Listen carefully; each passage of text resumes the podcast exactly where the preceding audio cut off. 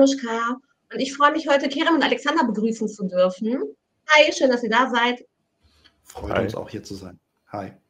Also wir sprechen heute über euer neues Buch, Flohen, verboten, ausgeschlossen, wie die kurdische Diaspora in Deutschland mundtot Das ist vergangenes Jahr beim Westend äh, erschienen und ihr habt das gemeinsam geschrieben mit äh, Monika Morris.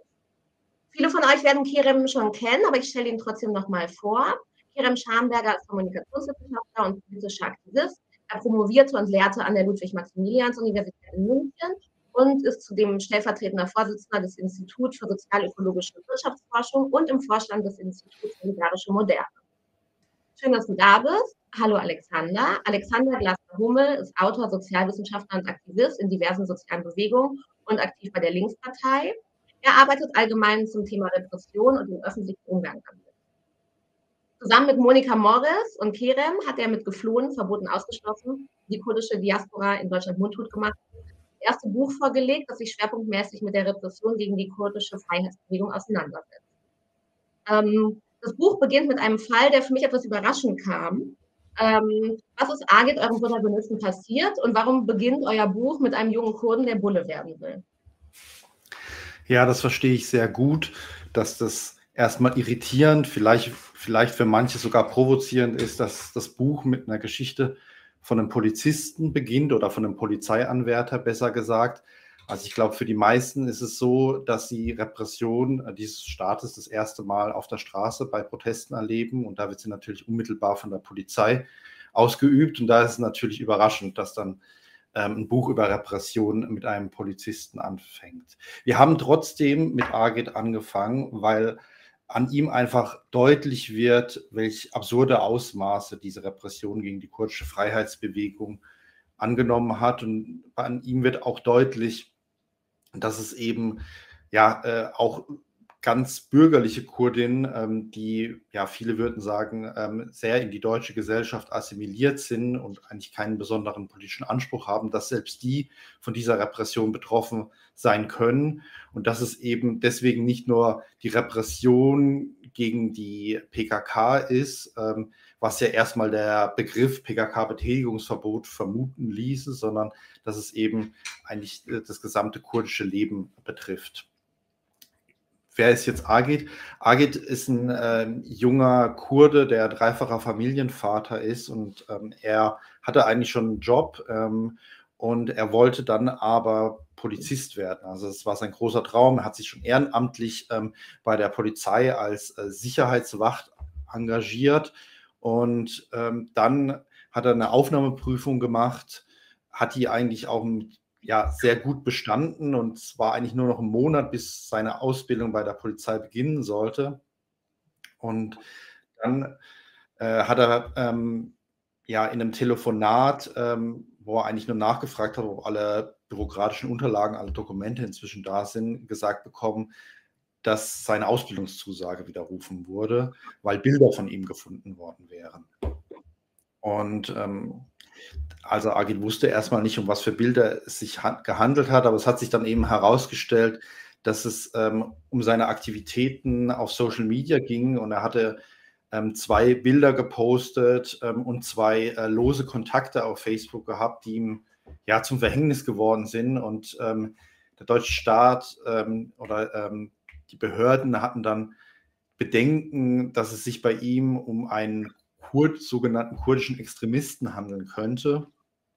Und ähm, ja, im Falle von Agit ist es eben äh, maximal absurd, aber an diesem Verdacht äh, ist dann halt letztlich sein Traum zerplatzt.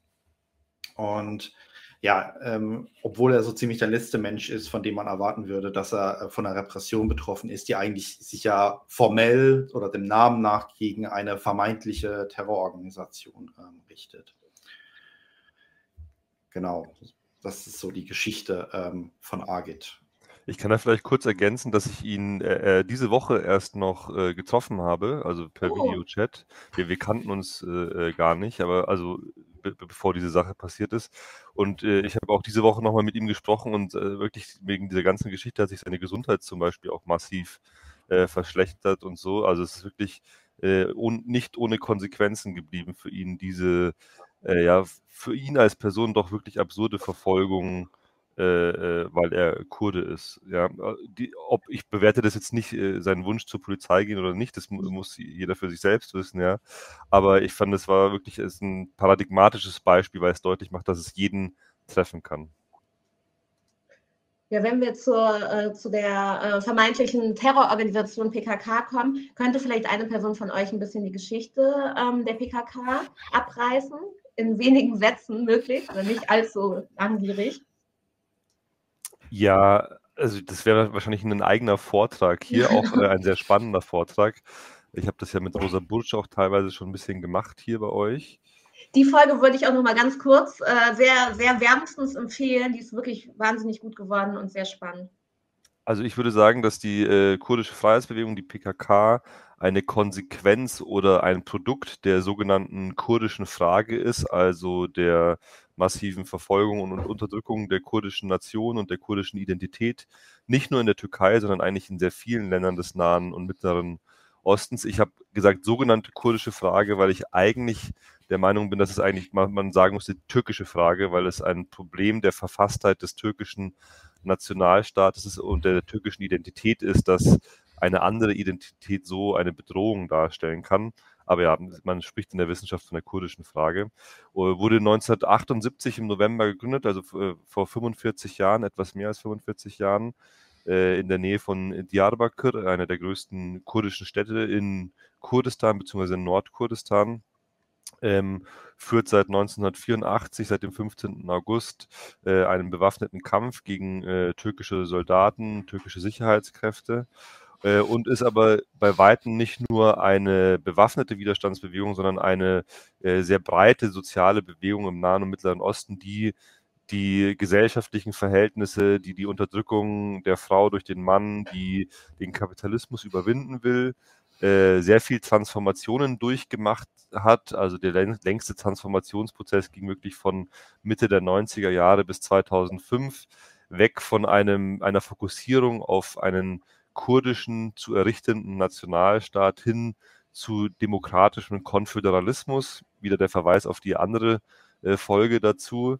Ähm, und die kurdische Freiheitsbewegung ist auch eine Bewegung, die ich deshalb für sehr besonders halte, weil sie als eine der wenigen aus eigenen Fehlern und eigenen Niederlagen sehr stark zu lernen in der Lage ist und es deshalb immer wieder geschafft hat, auch in Phasen äh, des Rückschritts oder der Niederlagen eben gestärkt äh, dabei hervorzugehen. Und ich glaube, ja, die theoretische Konzeption, wie sie sich Befreiung vorstellt, wie sie sich gesellschaftliche Veränderung, wie sich die Emanzipation der Menschen, nicht nur der Kurdinnen, vor allem der Kurdinnen, aber auch äh, aller Menschen im Nahen und Mittleren Osten vorstellt. Das finde ich, wie gesagt, sehr spannend. Es würde zu weit führen, alles jetzt darauf einzugehen. Ich will vielleicht zwei Buchtipps geben.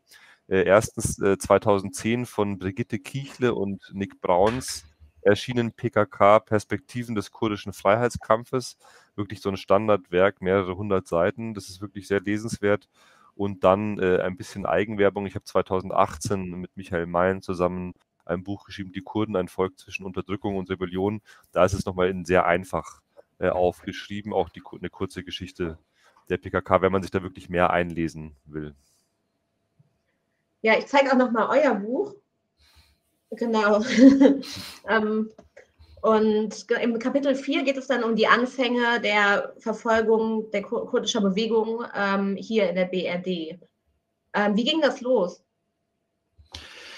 Ja, also man kann sagen, die Überwachung der kurdischen Freiheitsbewegung in Westdeutschland äh, fing eigentlich schon in der ersten Hälfte der 80er Jahre an. Ähm, 1986, 1987 äh, würden wir sagen, hat sich dann aber wirklich so eine systematische Repression entwickelt. Ich glaube, ein wichtiger Meilenstein war da zum Beispiel auch das Nevros-Fest äh, von 1986 oder beziehungsweise der erste Versuch, ähm, Nevros-Feierlichkeiten in Deutschland zu verbieten. Kurz für diejenigen, ähm, die die kurdische Bewegung äh, nicht kennen oder sich auch nicht mit kurdischer Kultur auskennen, Nevros ist ähm, der wichtigste Feiertag der Kurdinnen und Kurden. Ähm, ja, vielleicht ähm, im christlichen Kontext vergleichbar mit Weihnachten ähm, beispielsweise und ähm, ist äh, ein Frühlings-, Neujahrs- und auch Widerstandsfest, können wir sagen. Und es äh, sollte eben ähm, im äh, März 1986 Nevros-Feierlichkeiten in Duisburg geben und Polizei ähm, ist dann äh, mit äh, vielen hunderten äh, Beamtinnen angerückt und ähm, hat auf der Autobahn ähm, jede Person ähm, kontrolliert, die irgendwie äh, einigermaßen kurdisch aussah. Also es war quasi ein Racial Profiling, was da ähm, stattgefunden hat und hat dann auch erst versucht, die Leute nicht reinzulassen. Durch einen kreativen Widerstand äh, der Menschen vor Ort konnten die Feierlichkeiten trotzdem stattfinden. Aber ich glaube, dass es ähm, trotzdem ein wichtiger, äh, wichtiges Datum ist, ähm, der Etablierung der Repression. Und was dann ähm, in den folgenden Jahren passiert ist, dass ähm, der deutsche Generalbundesanwalt äh, Kurt Rebmann immer wieder von der PKK als Hauptfeind der inneren Sicherheit in Deutschland gesprochen hat.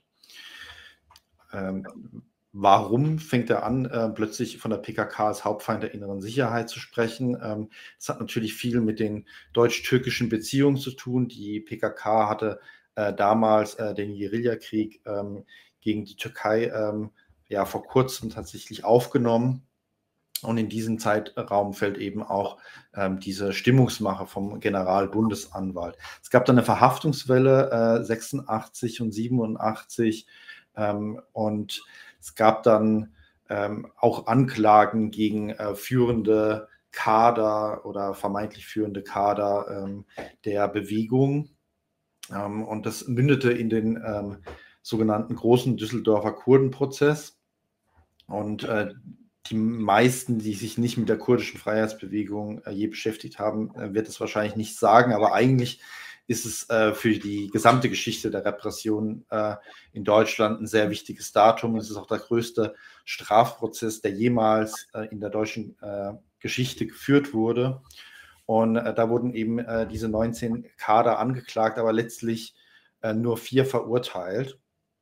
Und ähm, ich glaube, wir kommen ähm, gleich nochmal intensiver dazu. Deswegen will ich ähm, jetzt nicht äh, da so viel vorwegnehmen. Wichtig ist nur für die Etablierung erstmal noch zu sagen, ähm, dass dieser Düsseldorfer Kurdenprozess auch die Vorgeschichte war des PKK-Betätigungsverbotes, äh, was dann 1993 erlassen wurde, im November 1993. Also wir hatten im letzten November den 30. Jahrestag des PKK-Betätigungsverbots. Mhm. Und das sind ähm, so ein paar zentrale Wegmarken einfach der Etablierung äh, der Repression in Deutschland. Weil wir jetzt auch ähm, viel über den Begriff Repression, also weil wir den jetzt viel gehört haben und der oft auftauchen wird, vermutlich äh, in dieser Folge, im Kapitel Alltag und Absurdität der Repression geht es auch um den, um den Unterschied zwischen Diskriminierung und Repression. Das ist auch ein Kapitel in eurem Buch. Und äh, mag den einer von euch vielleicht erklären? Ja, das ähm, kann ich auch sehr gerne machen. Und zwar ist wichtig, den Punkt zu machen, ähm, dass es sich um Repression und nicht um Diskriminierung handelt, weil es auch eine ganz andere Problemursachenbeschreibung nahelegt. Also ähm, wenn man von Diskriminierung spricht, ähm, dann verortet, äh, verortet, man die Problemursache primär in der Gesellschaft. Also man denkt ähm, beispielsweise, okay, es gibt da äh, menschenfeindliche Einstellungen, ähm, die äh, Diskriminierung zugrunde liegen. Manche sagen auch nur, es sind Vorurteile ähm, Teils wird auch implizieren, dass äh, sowas eher beiläufig äh, geschehe, weil man eben ja unbewusst zwischen Menschen unterscheidet. Und ähm, genau, äh, es wird immer so nahegelegt, das ist zwar unerfreulich, dass es äh, Diskriminierung gibt, aber das kommt eben in den besten Demokratien vor. Und ähm, der Staat selbst könnte auch was ähm, gegen diese Diskriminierung tun, indem er ähm, zum Beispiel eine Antidiskriminierungskampagne auflegt. Repression aber vor Ort eben die Ursache ganz woanders, nämlich äh, im Staat.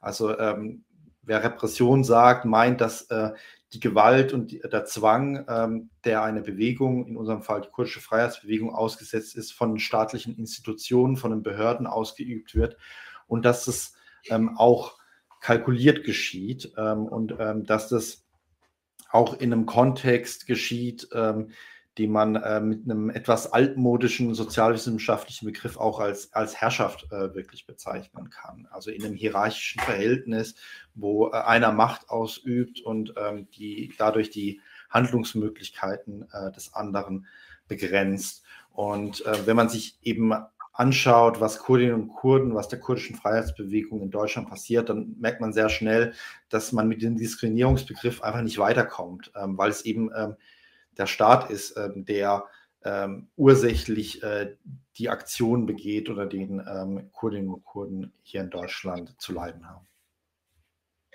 Du hast es eben auch schon erwähnt, Alexander, also der, ähm, der Meilenstein der Repression, also ein Meilenstein in der Repression gegen die kurdische Freiheitsbewegung waren auch die sogenannten Düsseldorf, der sogenannte Düsseldorfer Kurdenprozess. Äh, ein Prozess, der alle Superlative äh, von BRD-Prozessen irgendwie gesprengt hat, äh, auf sehr vielen verschiedenen Ebenen. Genau. Ja, ähm, ich kann gerne äh, dazu ähm, was vorlesen, hatte ich mir überlegt, ähm, weil ähm, dadurch kriegen ja auch die Zuhörerinnen nochmal so ein bisschen ein Gefühl davon, ähm, wie das Buch geschrieben ist.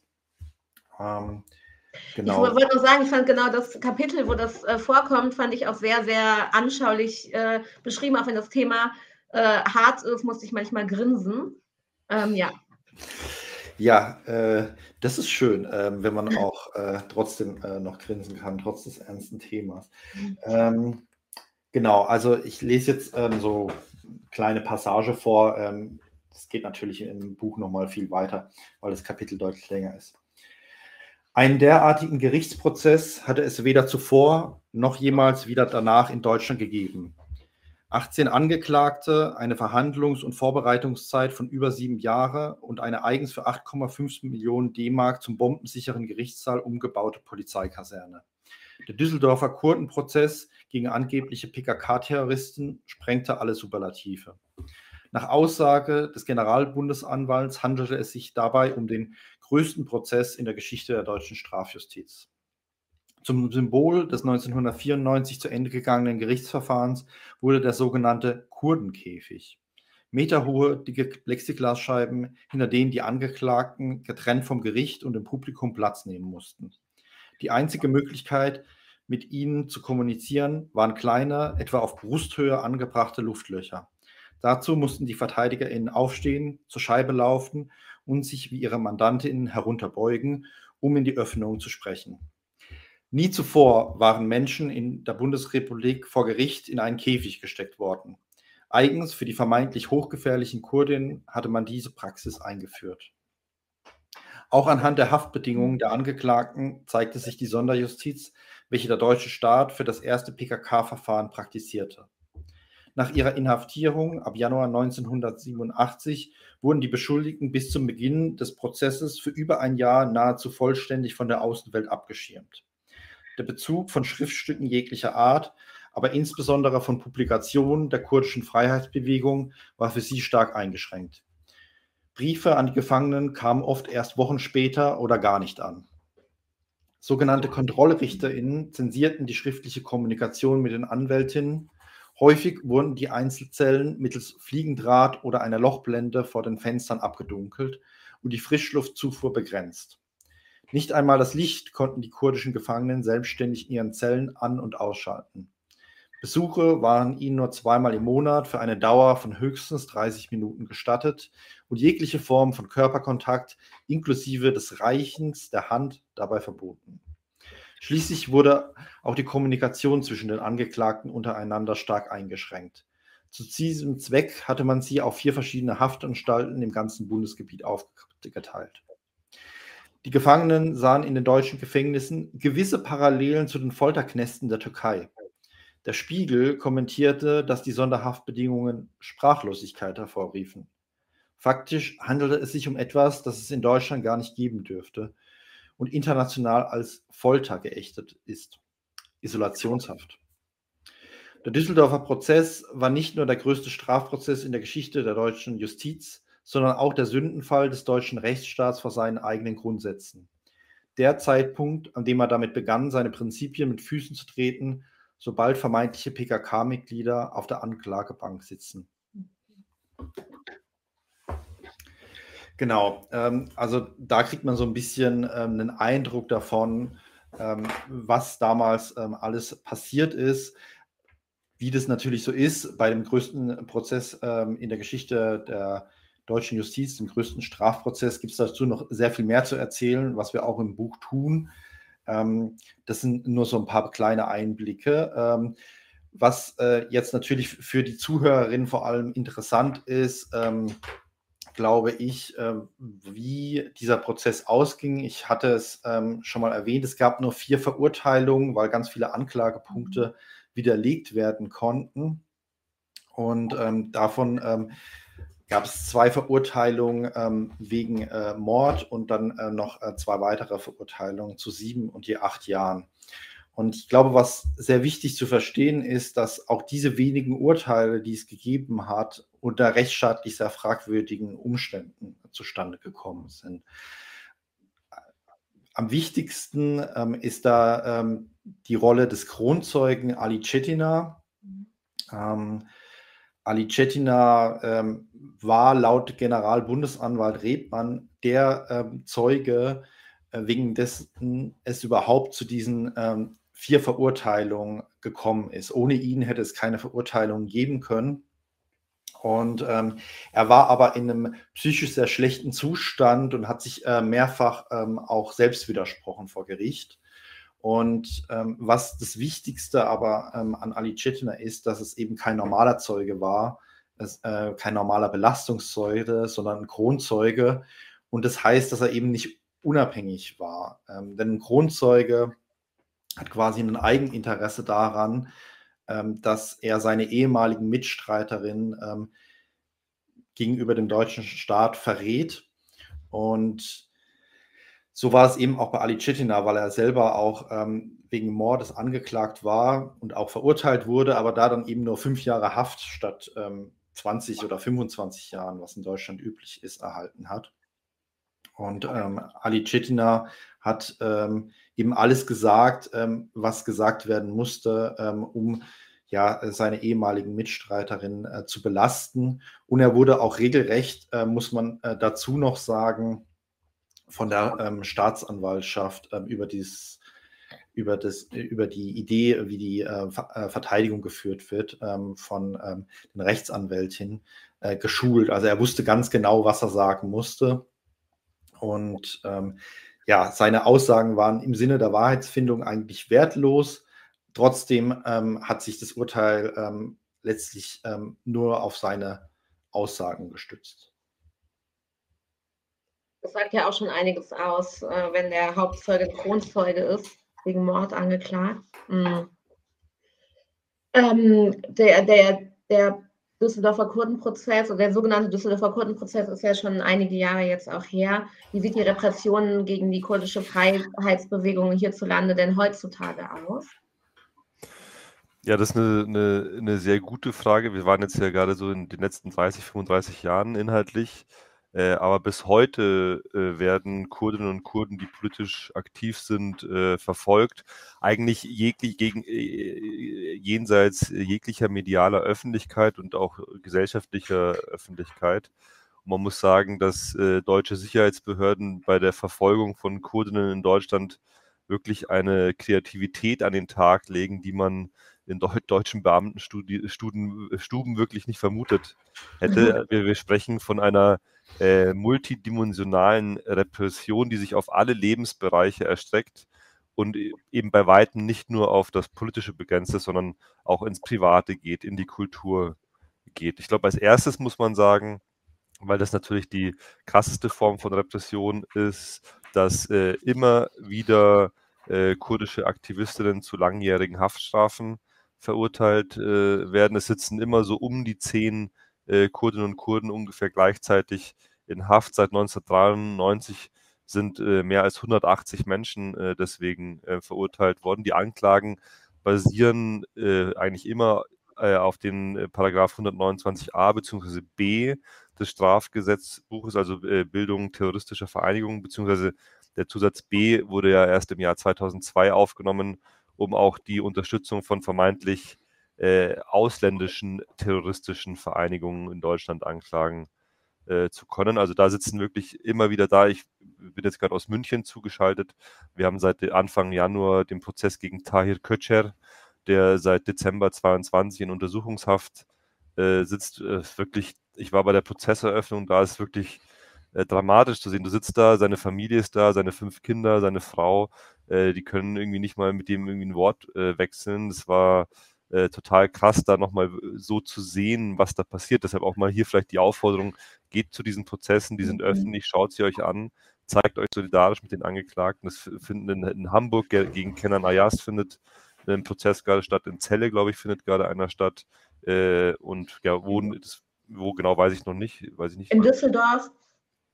In Düsseldorf wahrscheinlich auch, genau. Also ihr findet auf ANF, äh, auf der Seite ANF Deutsch, äh, findet ihr immer die aktuellen Prozesstermine. Aber das ist wirklich ja nur die eine Seite. Das geht äh, massiv in den Alltag rein. Es werden, äh, wird gemonitort, was äh, Kurdinnen oder solidarische Unterstützer auf sozialen Medien posten, äh, wenn da irgendwie ein vermeintlich äh, verbotenes Symbol zu sehen ist oder auch nur das Bild von Abdullah Öcalan, dem, dem Repräsentanten und Vordenker der kurdischen Freiheitsbewegung, der seit 25 Jahren in Isolationshaft sitzt, dann äh, wird die Polizei aktiv. Es gibt ähm, Hausdurchsuchungen wegen solchen äh, Facebook oder Twitter oder Instagram äh, Postings. Diese Verfolgung geht übrigens Hand in Hand mit einer äh, äh Konzernzensurpolitik seitens der großen Social Media Giganten, seitens Meta, seitens X oder Twitter oder wie, wie es auch immer heißt, die äh, parallel zur Verfolgung des deutschen Staates eben auch selbstständig aktiv als äh, äh Zensureinrichtung aktiv werden und äh, ähm, äh, Bilder, Symbole und so weiter, die sich positiv auf die kurdische Freiheitsbewegung beziehen, äh, einfach äh, löschen oder in der Reichweite einschränken. Das gleiche erleben wir übrigens auch gerade mit palästinensischen Inhalten, dass zum Beispiel auf Instagram äh, Shadow-Banning ohne Ende stattfindet, also die, die Unsichtbarmachung von Inhalten, nicht die Zensur, aber die Unsichtbarmachung, was Zensur gleichkommt. Aber das ist wirklich, wirklich jetzt nur, äh, das sind nur ganz wenige Beispiele. Also in Kapitel 8 des Buches gehen wir zum Beispiel auf den, das Verbot des Mesopotamien Buchverlages ein und der äh, Musikproduktionsgesellschaft MIR. Ähm, äh, da haben wir mit dem, dem damaligen Geschäftsführer gesprochen, 2019, das noch gar nicht so lange her ist, dieses Verbot erfolgt. Da, muss man sich mal vorstellen, da, da fährt die Polizei mit äh, ganz vielen äh, äh Wägen, mit Einsatzkräften, mit LKWs vor diesem Buchverlag, der also natürlich Bücher von Öcalan veröffentlicht hat, aber eben auch von äh, äh, von Karl Marx, von Noam Chomsky, äh, von Steinbeck und so mhm. äh, und beschlagnahmt über, über drei Tage hinweg Zehntausende von Büchern. Also ein massiver Eingriff auch in die Kultur, in die kurdische und die Weiterverbreitung. Da gibt es, wie gesagt, einfach ganz, ganz viele Beispiele oder auch Beispiele von kurdischen Medien, die in im, im, im Freiheitshort, im vermeintlichen äh, der, der Medienvielfalt Deutschland, aber auch in der EU immer wieder verfolgt werden. Es werden Fernsehlizenzen entzogen gegen, äh, von kurdischen äh, Fernsehsendern. In Deutschland gibt es seit Mitte der 90er Jahre die äh, Yeni Özgür Politika, die einzige kurdische Tageszeitung äh, in äh, Europa, die eben 2005 verboten worden ist im September auf Anordnung von äh, Chili damals noch. SPD. Mhm. Äh, und dann sich die Zeitung eben von Özgür Politiker, also freie Politik, in Yeni Özgür Politiker, neue freie Politik äh, umbenennen musste. Nur so als, als ganz äh, äh wenige Beispiele. Vielleicht ein letztes noch, ich habe jetzt zu lange schon geredet.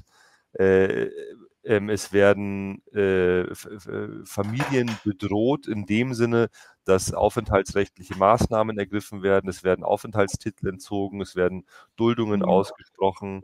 Äh, es, wär, es, wird die Einbürgerung von hier geborenen jungen Kurdinnen und Kurden wird verhindert mit dem Verweis, äh, deine Eltern äh, äh sind im Sinne der PKK aktiv oder du warst auf Demonstration XY, also immer angemeldet, immer legal, ja äh, aber trotzdem, äh, äh, so weit geht es. Und vielleicht als letztes Beispiel noch aus Oberhausen der Fall von äh, Sosan G. -Punkt, einer äh, kurdischen Mutter, der sogar angedroht worden ist, ähm, das Sorgerecht für ihre Kinder zu entziehen, weil sie ihre Kinder zu Terroristen ausbilde. Also auf all diese Fälle gehen wir ein, auf diese Multidimensionalität auf Verbote von kurdischen Hochzeiten, von kurdischen Fußballturnieren äh, und so weiter. Also es, man, man, das ist wie so eine Black, so eine Box. Man schaut rein und sieht, was alles äh, mit diesem PKK-Verbot von 1993 vom November äh, alles gerechtfertigt wird. Und das ist wirklich krass, wenn man das irgendwie im Bekanntenkreis oder im nicht so politisierten Kreis erzählt, was der deutsche Staat hier macht,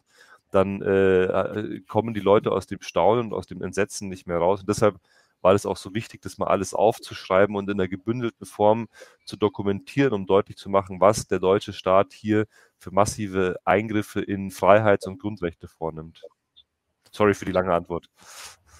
Nein, vielen Dank für die, für die lange äh, Antwort. Was mir an, an eurem Buch auch wirklich besonders gut gefallen hat, war, dass ähm, alle Bereiche, in die die Repression eingreift, also alle Bereiche des Lebens, wie du es gerade beschrieben hast, auch mit äh, sehr anschaulichen Beispielen erklärt werden. Was heißt anschauliche Beispiele? Das sind ja keine Beispiele, sondern das sind Fälle, das sind äh, Schicksale, das sind Menschen, an denen das, äh, an dessen, an deren Beispiel, an deren Beispiel das erklärt wird.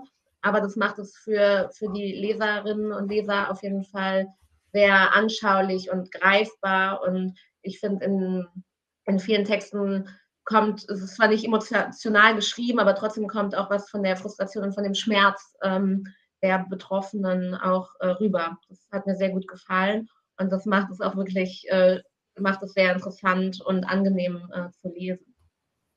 Wir haben ja jetzt über die, die BRD gesprochen.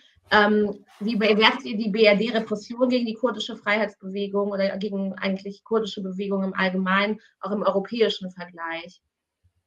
Ähm, mir ist da, genau, ich habe da, ähm, äh, mir ist das Stichwort Kombatantenprivileg, habe ich mir aufgeschrieben. Äh, ich glaube, das gehört äh, zu Belgien, das, waren, das kam im Belgischen, in Belgien vor. Ja, also ähm, was man erstmal, glaube ich, feststellen muss, dass Deutschland der Vorreiter der Kriminalisierung der kurdischen Freiheitsbewegung ist. Ähm, also ich habe ja vorhin schon über den Düsseldorfer äh, Kurdenprozess äh, gesprochen, der hatte ja auch eine internationale Dimension und schon damals hat sich eben gezeigt, äh, dass Deutschland der Vorreiter ist, weil quasi auch ähm, Kadern, die eigentlich äh, gar nicht in Deutschland gelebt haben, hier in Deutschland der Prozess gemacht wurde. Ansonsten ähm, muss man aber ähm, einfach auch feststellen, dass dieses ähm, Arsenal der verschiedenen äh, Repressionsinstrumente, also äh, Kerm hat ähm, viele Dinge genannt, ähm, eher die außergewöhnlichen Dinge. Es gibt auch noch so ein paar äh, ganz alltägliche Dinge, die die meisten ähm, kennen, wie zum Beispiel Symbolverbote, Versuchen zur äh, Verhinderung von Versammlungen oder auch Razzien in kurdischen Vereinen, wie zum Beispiel jüngst in Bremen. Äh, solche äh, Dinge kommen da ähm, auch noch dazu. Ähm, und dieses gesamte äh, Repressionsarsenal mit äh, diesen verschiedenen Dimensionen, ähm, das ähm, gibt es so tatsächlich äh, nur in Deutschland. Wenngleich es, das muss man auch sagen, eigentlich in allen Staaten, mit wenigen Ausnahmen, ähm, die Teil des westlichen Bündnissystems sind, ähm, die, die Kriminalisierung der kurdischen Freiheitsbewegung gibt. Ähm, jetzt kommen wir äh, zu dem Kombatantenprivileg äh, im Kontext von Belgien, was du angesprochen hast, weil mhm. Belgien ist äh, tatsächlich diese eine Ausnahme ähm, äh, des, eines Staates, der Teil des westlichen äh, Bündnissystems ist, ähm, in dem aber es inzwischen keine Kriminalisierung der kurdischen Freiheitsbewegung mehr gibt. Ganz einfach, weil äh, in Belgien das höchste Gericht, der belgische Kassationshof, entschieden hat, dass die PKK ähm, keine Terrororganisation ist, ähm, weil ähm, sie eine Partei ähm, in einem ähm, bewaffneten Konflikt ist und deswegen unter das humanitäre Völkerrecht fällt. Und mhm. damit gilt für sie so hat, wurde in Belgien entschieden, ähm, eine andere Rechtsgrundlage, also nicht das Antiterrorstrafrecht, ähm, wird ähm, in Belgien gegen die PKK äh, angesetzt, sondern eben das humanitäre Völkerrecht. Deswegen ähm, werden die Militäreinsätze, die es äh, seitens der PKK heute noch äh, im Nordirak ähm, gegen äh, mhm. das türkische Militär ist, äh, beispielsweise ganz anders ähm, von belgischer Seite bewertet. Deutschland ähm, und auch die anderen Staaten des westlichen Bündnissystems, ähm, die ähm, weigern sich äh, derzeit äh, tatsächlich das anzuerkennen, ähm, dass ähm, da die ähm, PKK einfach auch vor dem Hintergrund der äh, ja, Jahrzehnte, äh, Jahrhunderte alten Geschichte der Unterdrückung von Kurdinnen und Kurden anders beurteilt werden muss. Genau, die weigern sich noch und äh, deswegen wird dort äh, die Repression äh, fortgesetzt. Ähm, was ähm, auch ein interessantes Beispiel ist, was ich noch kurz erwähnen möchte, in der Schweiz gibt es auch nicht eine vergleichbare Repression, ähm, zu der ähm, in Deutschland oder in anderen ähm, äh, westlichen Staaten. Ähm, und nun ist die Schweiz mitten in Europa, aber eben in äh, internationalen Fragen ähm, traditionell neutral und mhm. damit auch nicht Teil des westlichen Bündnissystems und deswegen ähm, kriminalisiert sie auch nicht die PKK. Und genau, ähm, das ist, glaube ich, auch noch ähm, sehr wichtig äh, zu erwähnen. Und auf der anderen Seite gibt es Staaten wie Neuseeland und Australien, wo es kaum Kurdinnen gibt, die aber Teil des westlichen Bündnissystems sind, wo dann äh, die äh, PKK kriminalisiert wird. Äh, während äh, andererseits auf UN-Ebene beispielsweise die PKK nicht auf der UN-Terrorliste äh, steht. Ich glaube, das ist ähm, auch noch ähm, wichtig irgendwie äh, zur Einordnung. Okay, also die PKK steht auf der UN-Terror, nicht auf der UN-Terrorliste, aber dafür ähm, wurde die auf jeden Fall in der EU-Terrorliste genannt. Wie sieht es da momentan aus? Ja, ähm, da wird ähm, von Seiten der Bewegung regelmäßig versucht, äh, dagegen juristisch vorzugehen, teils auch mit ähm, Erfolgen, ähm, teils auch nicht. Ähm, also ähm, schon zweimal wurde auch, also mehrfach, äh, wurde festgestellt, dass äh, die PKK zu Unrecht in der Vergangenheit auf äh, der mhm. EU-Terrorliste steht. Leider kann man das aber nicht dauerhaft anfechten, beziehungsweise ähm, teils hat auch ähm, äh, äh, der, der Europäische Gerichtshof äh, mal so und mal so ähm, ähm sich äh, zu dieser Frage verhalten. Und die letzten Urteile, ähm, da hat er eigentlich ähm, gesagt, dass es äh, nicht zu beanstanden wäre. Allerdings äh, hat er dann eingeräumt in der Begründung, es gibt schon Argumente, warum man sagen sollte oder ähm, warum es berechtigt ist zu sagen, dass die, die PKK ähm, da nicht draufstehen sollte. Ich glaube aber, dass ähm, dieses, diese Verfahren zur Listung auf der EU-Terrorliste nicht derart zentral äh, sind, ähm, weil es letztlich eine politische Frage ist, ähm, ob ähm, die äh, PKK als Terrororganisation eingeordnet wird oder nicht. Also es gibt zwar äh, juristische Definition, äh, wann irgendwie ähm, eine Gruppe terroristisch wäre oder nicht. Ähm, aber es war schon immer so, dass ähm, der Terrorismus des einen der Freiheitskampf äh, des anderen war. Mhm. Und auch diese ähm, ganzen juristischen Definitionen, die sind ähm, sehr umstritten ähm, tatsächlich. Und wenn man den politischen Blick auf die PKK ändert, dann wird auch die juristische Beurteilung danach ziehen. Ähm, aber ähm, erstmal ist es wichtig, ähm, ja, politisch äh, tatsächlich für ähm, ein äh, Ende der Kriminalisierung zu kämpfen, ähm, weil solange es einen politischen Willen gibt, die äh, PKK zu kriminalisieren, wird es auch immer Juristinnen geben, die ähm, es schaffen, äh, die Gesetze dementsprechend hinzubiegen und die äh, Schlupflöcher finden, um die PKK weiter zu kriminalisieren. Also ich glaube, ich glaube, vielleicht kann ich da was ergänzen. Äh, mhm. Das ist, das ist auch sozusagen unser Verständnis von, von Rechtskämpfen äh, wird dadurch deutlich, dass es natürlich auch geprägt ist durch gesellschaftliche Kräfteverhältnisse, durch politische äh Einflussnahme und so weiter. Ich glaube, das ist ganz wichtig. Und vielleicht auch nochmal, Alex, du hast das Beispiel Schweiz genannt. Ich finde es immer total interessant. Vielleicht Du bist ja, glaube ich, auch noch äh, auf Schweiz-Tour. Fährst du noch mal in die Schweiz und stellst Bücher vor? Ich ähm, bin übernächste Woche in Basel. Ähm, hm. Genau, und das ist, genau, ich glaube, vielleicht können wir die Termine auch noch mal irgendwie in die Show Notes reinpacken. Oh, das aber ist eine gute Idee. Ähm, aber das, äh, das Interessante ist, man geht über diese Grenze und ist in der Schweiz und die, die Debatte und die öffentliche, das öffentliche Wissen zur Kurdinnen, zu PKK ist ein ganz anderes. Es ist viel offener, es ist viel, äh, man ist äh, neugieriger, weil dieses Damoklesschwert des Terrorismusvorwurfs nicht über der Bewegung quasi hängt, beschäftigen sich auch viel, viel mehr Leute ähm, damit. Und es macht einfach so diesen äh, Tag- und Nacht-Unterschied aus, wenn, wenn eine Bewegung nicht kriminalisiert, nicht äh, verfolgt wird, äh, wie dann anders auch die Diskussionen äh, komplett geführt wird von der Bewegung. Ganz abgesehen davon, dass es einfach ungewohnt ist, in der Schweiz irgendwie äh, auf eine Demonstration zu gehen und überall PKK-Fahnen zu sehen, die sofort in Deutschland konfisziert werden würden. Genau, wir, zoomen wir nochmal so ein bisschen, nochmal ein Stückchen äh, raus äh, aus, ähm, aus Europa.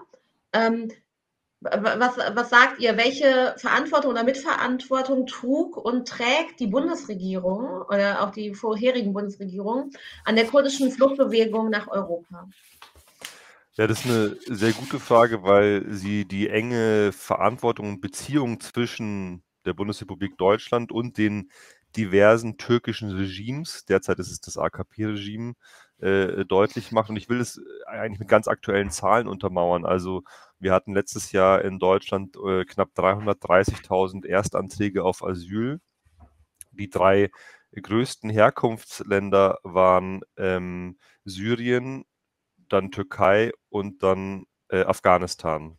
Also mhm. die Türkei ist mittlerweile äh, an Nummer zwei der äh, Länder, wo die meisten Leute rausfliehen und zu uns nach Deutschland äh, kommen. Und die meisten davon sind äh, Kurdinnen und Kurden. Also es gibt eine Zahl, ich habe sie noch nicht fürs Gesamtjahr 2023, aber im ersten mhm. Halbjahr 2023, also in den ersten sechs Monaten, waren 84 Prozent äh, aller Asylanträge türkischer Staatsangehöriger äh, von Kurdinnen gestellt worden. Also es ist wirklich eine sehr 84 Prozent. Boah. Ähm, so, und jetzt kommen wir mal, äh, ich will das mal, weil das muss, mal, muss ein bisschen mehr Öffentlichkeit bekommen. Jetzt können, wenn wir uns anschauen, wie viele äh, dort äh, auch Asyl erhalten, äh, war es, äh, dass 2019 noch jede zweite antragstellende Person aus der Türkei den Schutzstatus äh, bekommen hat. War, Im Jahr 2023 waren es nicht einmal mehr jeder fünfte. Also die, die Schutzquote liegt derzeit bei 18 Prozent aller Anträge. Und wenn man sich das dann nochmal anschaut, wie viele Türken und wie viele Kurden bekommen ähm, äh, Asyl, wenn sie aus der Türkei äh, kommen. Ähm, 70 Prozent aller türkischen Antragsteller erhalten Asyl und nur 7 Prozent im ersten Halbjahr 2023 aller kurdischen Menschen, die aus der Türkei fliehen, äh, bekommen Asyl, obwohl es offensichtlich ist, dass Kurdinnen äh, in der Türkei massiv verfolgt werden. Ähm, also äh, richtig, du, du wolltest in, in, genau, du wolltest was sagen, merke ich. Ja, weil ähm, ich finde, ich, ich kenne diese Zahlen nicht. Ich finde das ähm, total krass, dass auch ähm, trotz der, der schrecklichen Erdbeben ähm, die Zahl an ähm, stattgegebenen Asylanträgen, äh, dass die so runtergegangen ist. Also ja. von jedem zweiten ja. jedem fünften, was du gerade gesagt hast, äh, trotz ähm, Katastrophen auf allen Ebenen, Inflation, Erdbeben, die ja auf vielen äh, auch kurdisch bewohnten Gebieten stattfanden. Genau, man, man, muss aber auch politisch festhalten, die Türkei ist im Nahen und Mittleren Osten einer der Hauptproduzenten von Fluchtursachen oder mhm. Hauptgründe für, warum Menschen fliehen, wegen dem kriegerischen Engagement und den völkerrechtswidrigen Angriffen auf Nordsyrien, Rojava, auf den Irak, Südkurdistan, die Unterstützung des Aliyev-Regimes in Aserbaidschan zum Angriff auf Bergkarabach und Armenien, das, das, militärische Engagement in Libyen und so weiter und so fort, ja, auch in, in, in Syrien, in Idlib und so weiter. Also die produzieren mhm. äh, Hunderttausende von Flüchtlingen in den letzten äh, Jahren und bekommen trotzdem von der EU seit dem EU-Türkei-Deal von März 2016, also vor acht Jahren, hat die Türkei äh, mehr, äh, ungefähr 10 Milliarden Euro bekommen dafür, dass sie den brutalen Türsteher am Tor Europas äh, spielt. Und da spielt die Bundesrepublik, ich meine, der Türkei-EU, die geht ja immer so auf Merkel und Erdogan zurück. Da spielt die Bundesrepublik mit ihrer politischen Unterstützung des äh, Regimes eine sehr große Rolle. Das hat sich mit der Ampel übrigens überhaupt nicht geändert. Es gab nach dem Amtsantritt der Ampel den Antrag auf eine Aufhebung des PKK-Verbots, wurde quasi sofort äh, abgewiegelt. Und diese Unterstützung ist auch deswegen so krass. Ich will auf diesen Zusammenhang nochmal hinweisen äh, das wird nämlich oft vergessen, 2015, 2016 hat die türkische Armee einen brutalen Krieg gegen die kurdische Bevölkerung im Osten des Landes geführt. Es wurde fast ein Dutzend Städte dem Erdboden gleichgemacht. Es sind laut der International Crisis Group fast 5000 Leute bei diesen Auseinandersetzungen und Angriffen gestorben. Und im Europa hat man dazu 0,0 gehört, nichts gehört. Äh, es war genau die Zeit auch des EU-Türkei-Deals. Mhm. Teil des Preisgeldes war wahrscheinlich auch zu schweigen zu dem, was die türkische Armee dort äh, äh, veranstaltet. Und deshalb ist es auch kein kein, äh, kein Wunder, dass jetzt äh, viele Kurdinnen und Kurden fliehen. Und es sind nicht immer nur die gleichen Gründe, nicht nur politische Gründe, also natürlich viele werden juristisch verfolgt, aber das geht ja auch ein, einher mit einer äh, massiven strukturellen wirtschaftlichen Ungleichberechtigung. Die Leute, die sozusagen die Kurdinnen in der Türkei stellen den untersten und schlecht bezahltesten Teil der Arbeiterklasse.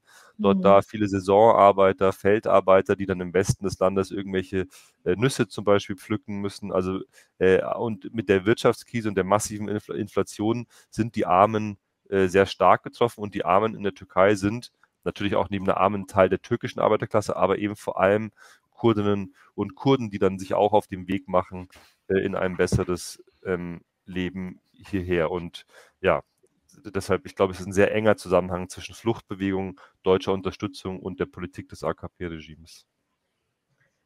Genau, im, im Buch kommen auch, ähm, kommen, also kommt auch viel zur Sprache ähm, die Verbindung zwischen Türkei und Deutschland und zwar die verschiedenen, auch die verschiedenen Arten der Ver äh, Verbindungen der Beziehungen, die geopolitischen, die ökonomischen, die militärischen. Könnt ihr das mal näher erklären? Ja, ähm, das kann ich äh, gerne erklären. Also ähm, ich glaube, dass es auch wichtig ist, weil äh, der wichtigste Faktor, mhm. aber wohlgemerkt der wichtigste, nicht der einzige Faktor ähm, für die Repression gegen die Kurdinnen hier in Deutschland sind die deutsch-türkischen Beziehungen. Und ähm, in der kurdischen Freiheitsbewegung wurde das äh, lange Zeit ähm, oder auch heute noch äh, mit dem Begriff Waffenbrüderschaft ähm, analysiert. Ich finde oder wir finden, das ist auch eine wichtige Dimension, wobei ich es äh, jetzt nicht darauf reduzieren wollte, aber erstmal, was meint Waffenbrüderschaft? Das ist ja erstmal so ein befremdlicher, politisch-analytischer Begriff, wenn man äh, damit nicht vertraut ist. Es meint einfach, dass es sehr lange zurückreichende Militär- und Geheimdienstbeziehungen äh, gibt. Also wenn man ähm, äh, auf die Zeit des ähm, Osmanischen Reiches und des Deutschen Kaiserreiches schaut, äh, zum Beispiel auf den äh, Völkermord äh, an den Armenierinnen, dann sieht man, dass auch damals schon deutsche Offiziere ähm, beteiligt waren und dass es auch damals schon eine Militärunterstützung äh, gegeben hat. Ähm, auch im äh, Zweiten Weltkrieg äh, gab es äh, da ein Bündnis ähm, zwischen ähm, dem faschistischen Deutschland und der Türkei.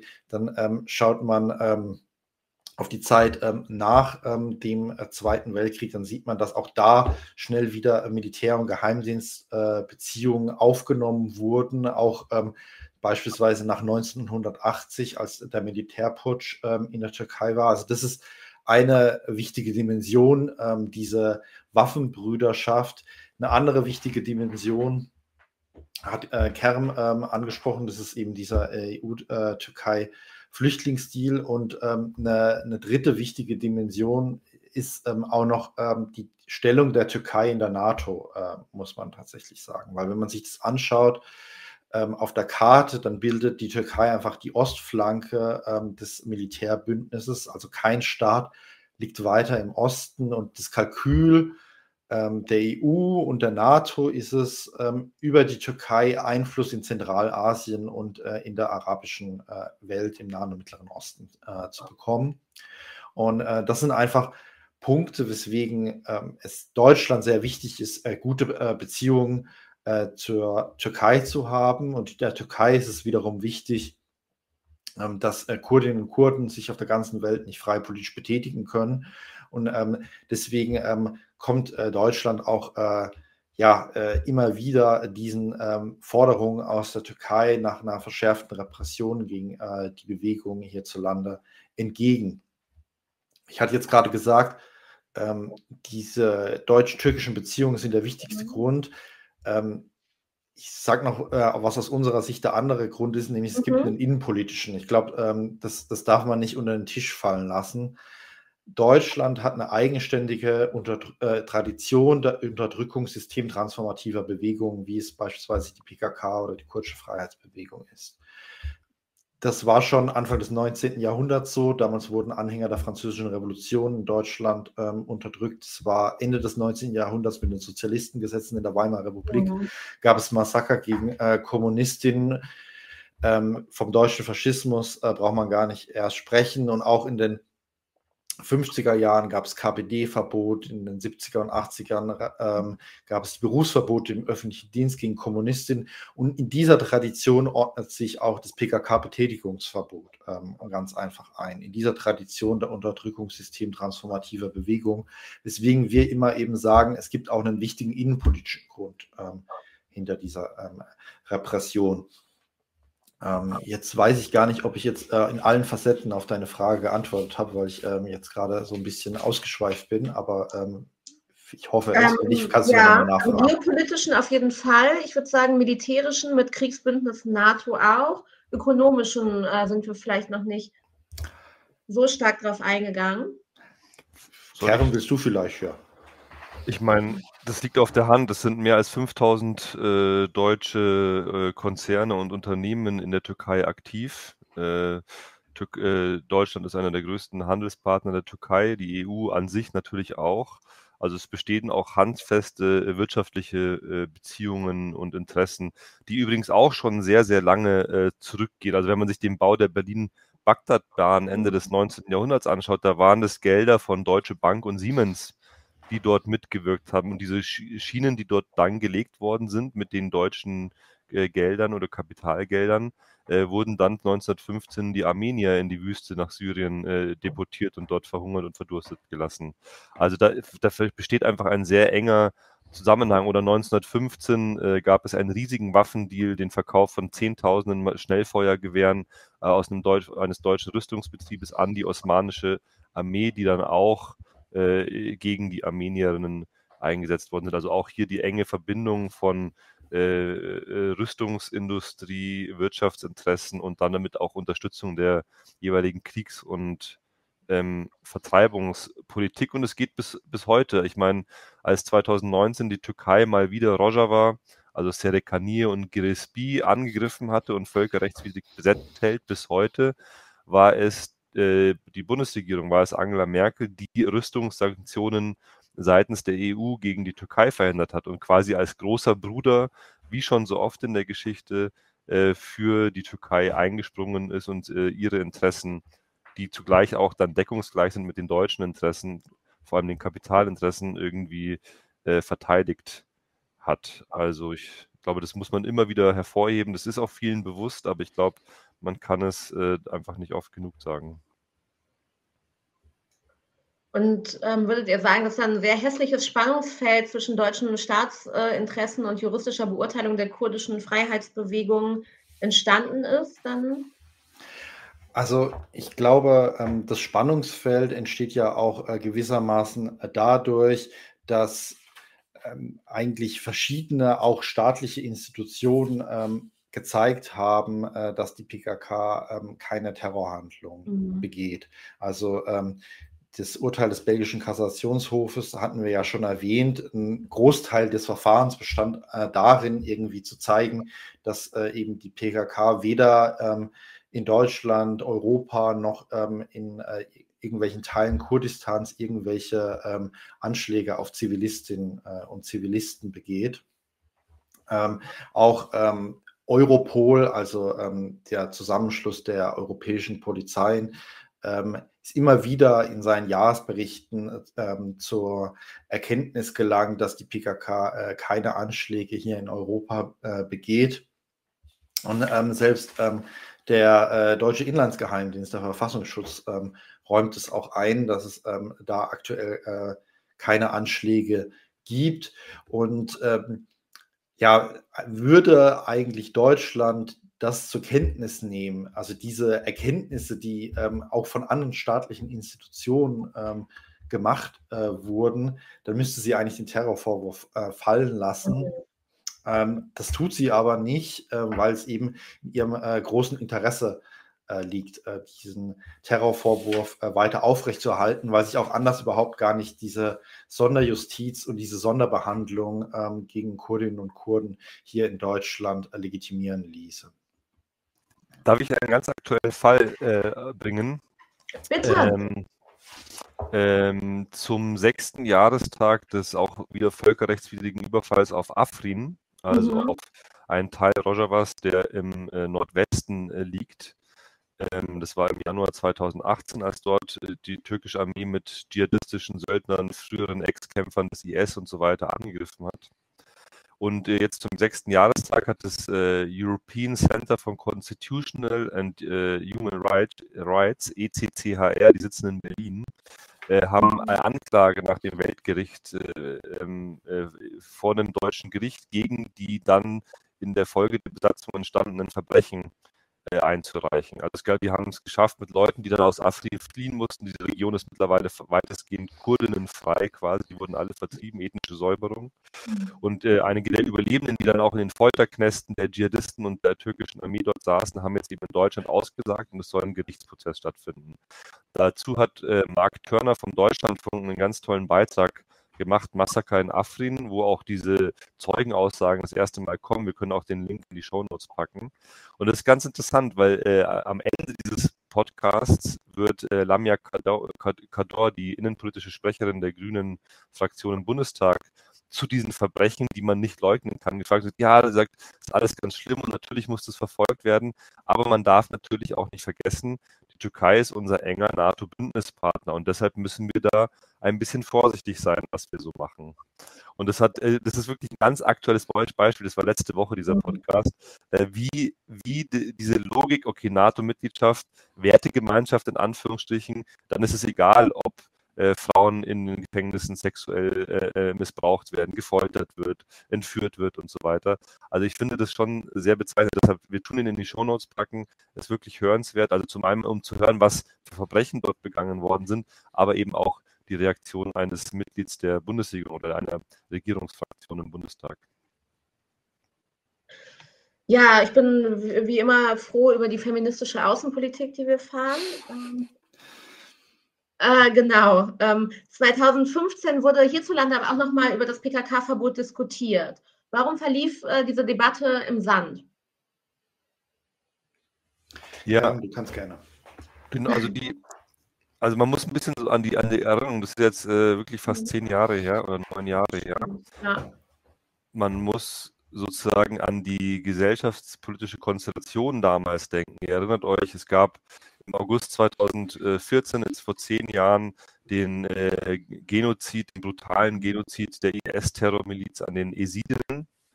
Äh, der, die IS-Terrormiliz hat danach auch Mosul übernommen, eine große Stadt im Nordirak. Äh, wahnsinnig viel Kriegsgerät äh, erbeutet, auch von den Amerikanern und auch von der irakischen Armee und ist dann ab September 2014 auf die äh, nordsyrisch bzw. Äh, westkurdische Stadt äh, Kobane zugelaufen, zu, zu marschiert, um äh, mit der Einnahme dieser Stadt äh, das äh, revolutionäre Projekt Rojavas zu, zu, zu beenden.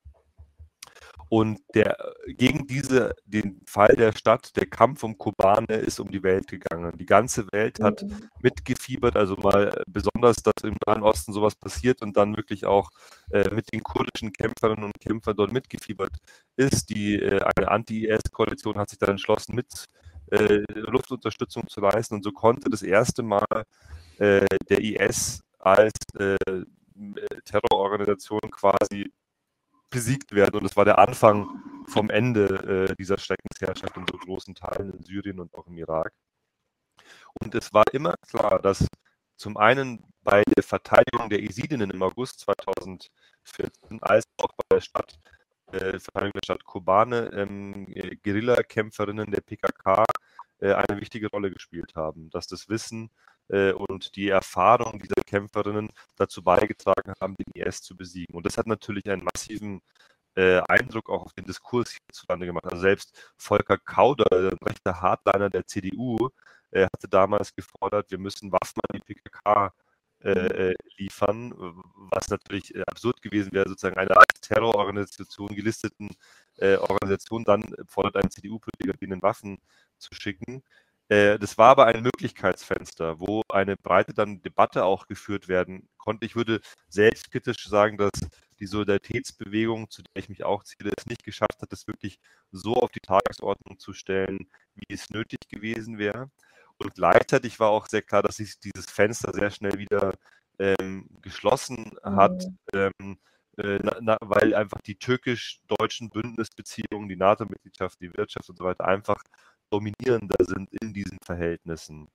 Ähm, und deshalb das äh, ähm, äh, dann schnell wieder dicht war. Ich will da ähm, auf äh, ein, einen Artikel hinweisen, äh, dass dann Yassi und ich, wir haben vor einigen äh, Jahren, 2018, so einen Reader veröffentlicht, Kurdinnen und Öffentlichkeit, mediale Realitäten eines marginalisierten Volkes. Und dort gibt es von Nick Browns, den du ja wahrscheinlich auch kennst, mein Kollege.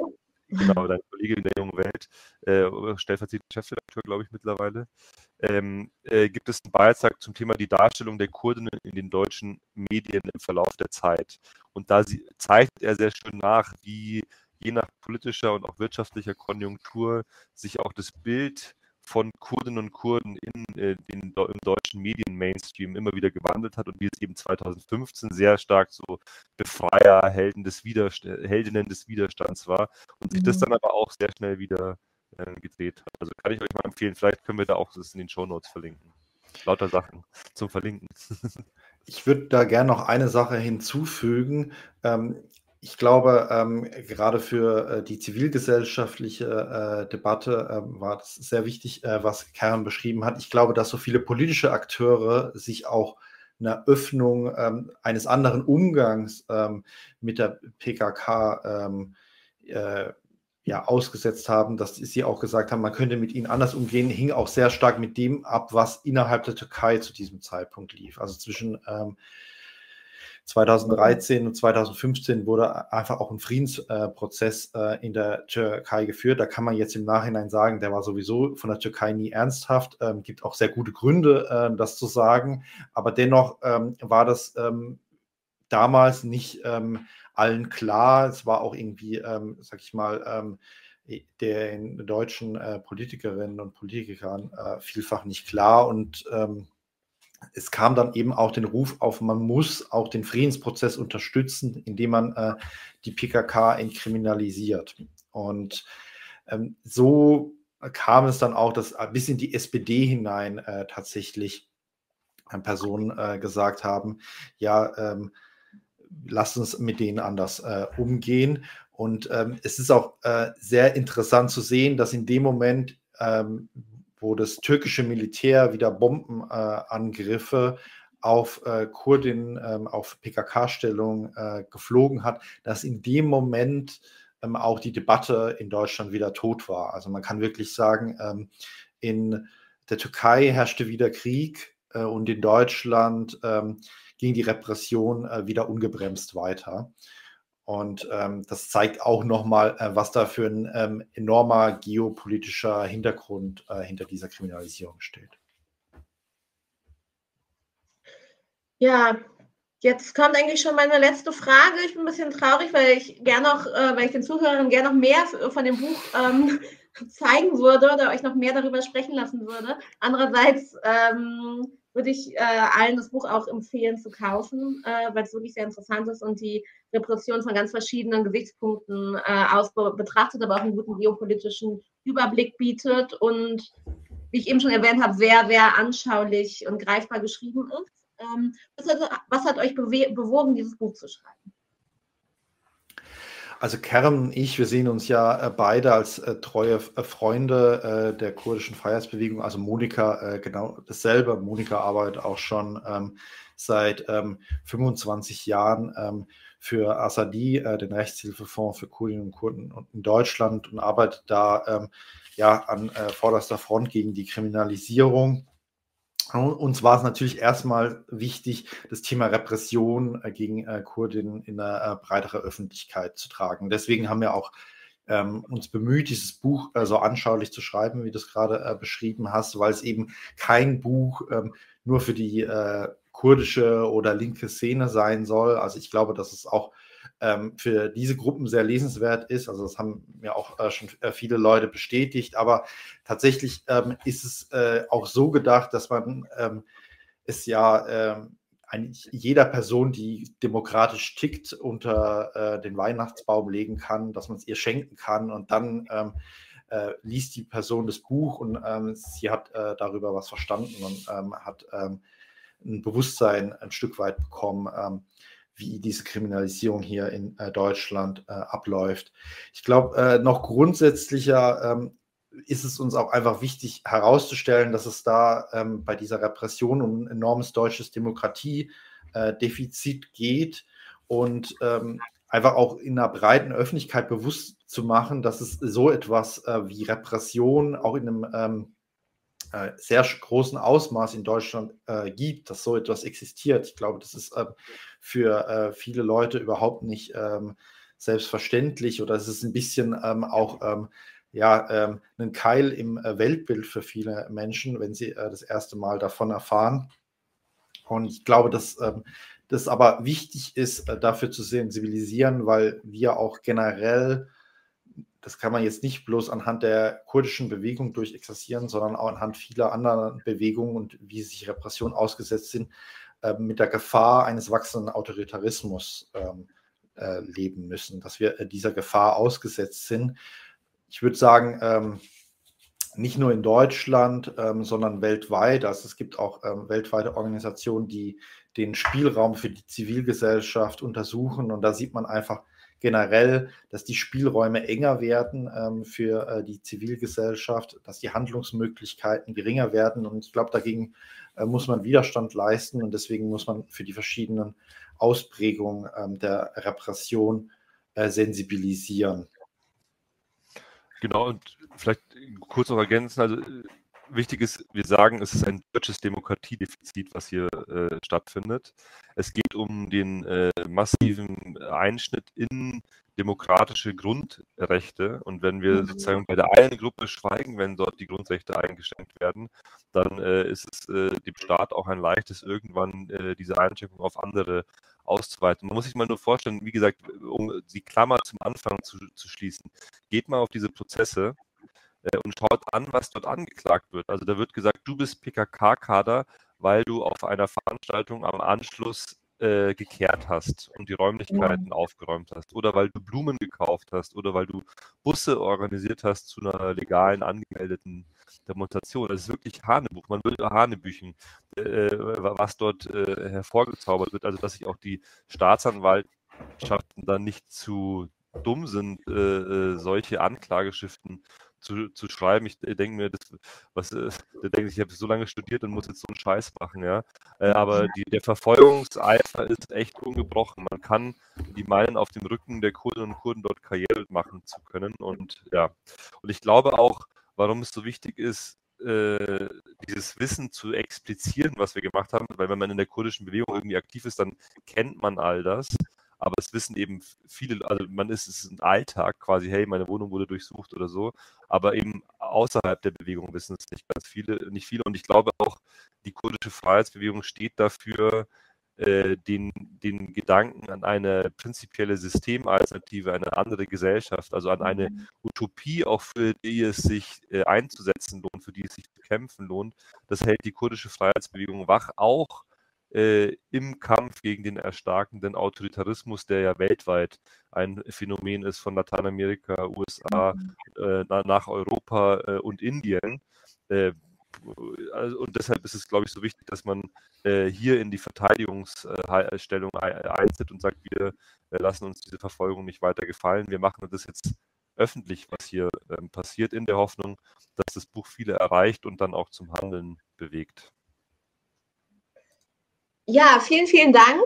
Dann verabschiede ich mich jetzt schon von euch beiden und äh, hoffe, dass wir uns bald äh, nochmal für eine Folge ähm, treffen können.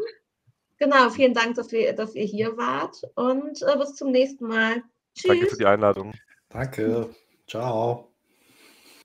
Leute, wir brauchen eure Hilfe. Wenn euch dieses Video gefallen hat, klickt auf Like, abonniert den Kanal und vergesst nicht das Glöckchen zu drücken, damit ihr benachrichtigt werdet, wenn wir neuen Content droppen.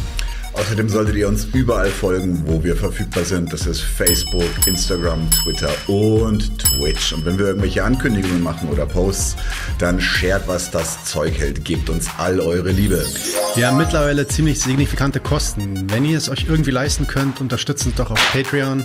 Dann kommt ihr auch in den Genuss verschiedener Vorteile, wie zum Beispiel Zugang zu unserer Discord-Community oder Zugang zu den ultrageheimen Patreon-Episoden, die wir dort posten. Außerdem könnt ihr uns natürlich auch über PayPal Spenden zukommen lassen. Außerdem haben wir mittlerweile einen eigenen Online-Shop. Das heißt, wenn ihr euch immer noch fragt, was ihr euren Lieben zu Weihnachten, Ostern oder sonst wie schenken könnt, geht dorthin und kauft duftes Merch. Alle Links dazu hier in der Beschreibung oder auch auf unserer Webseite 99zu1.de. Vielen Dank fürs Dabeisein, danke für die Unterstützung und wir sehen uns in diesem Theater.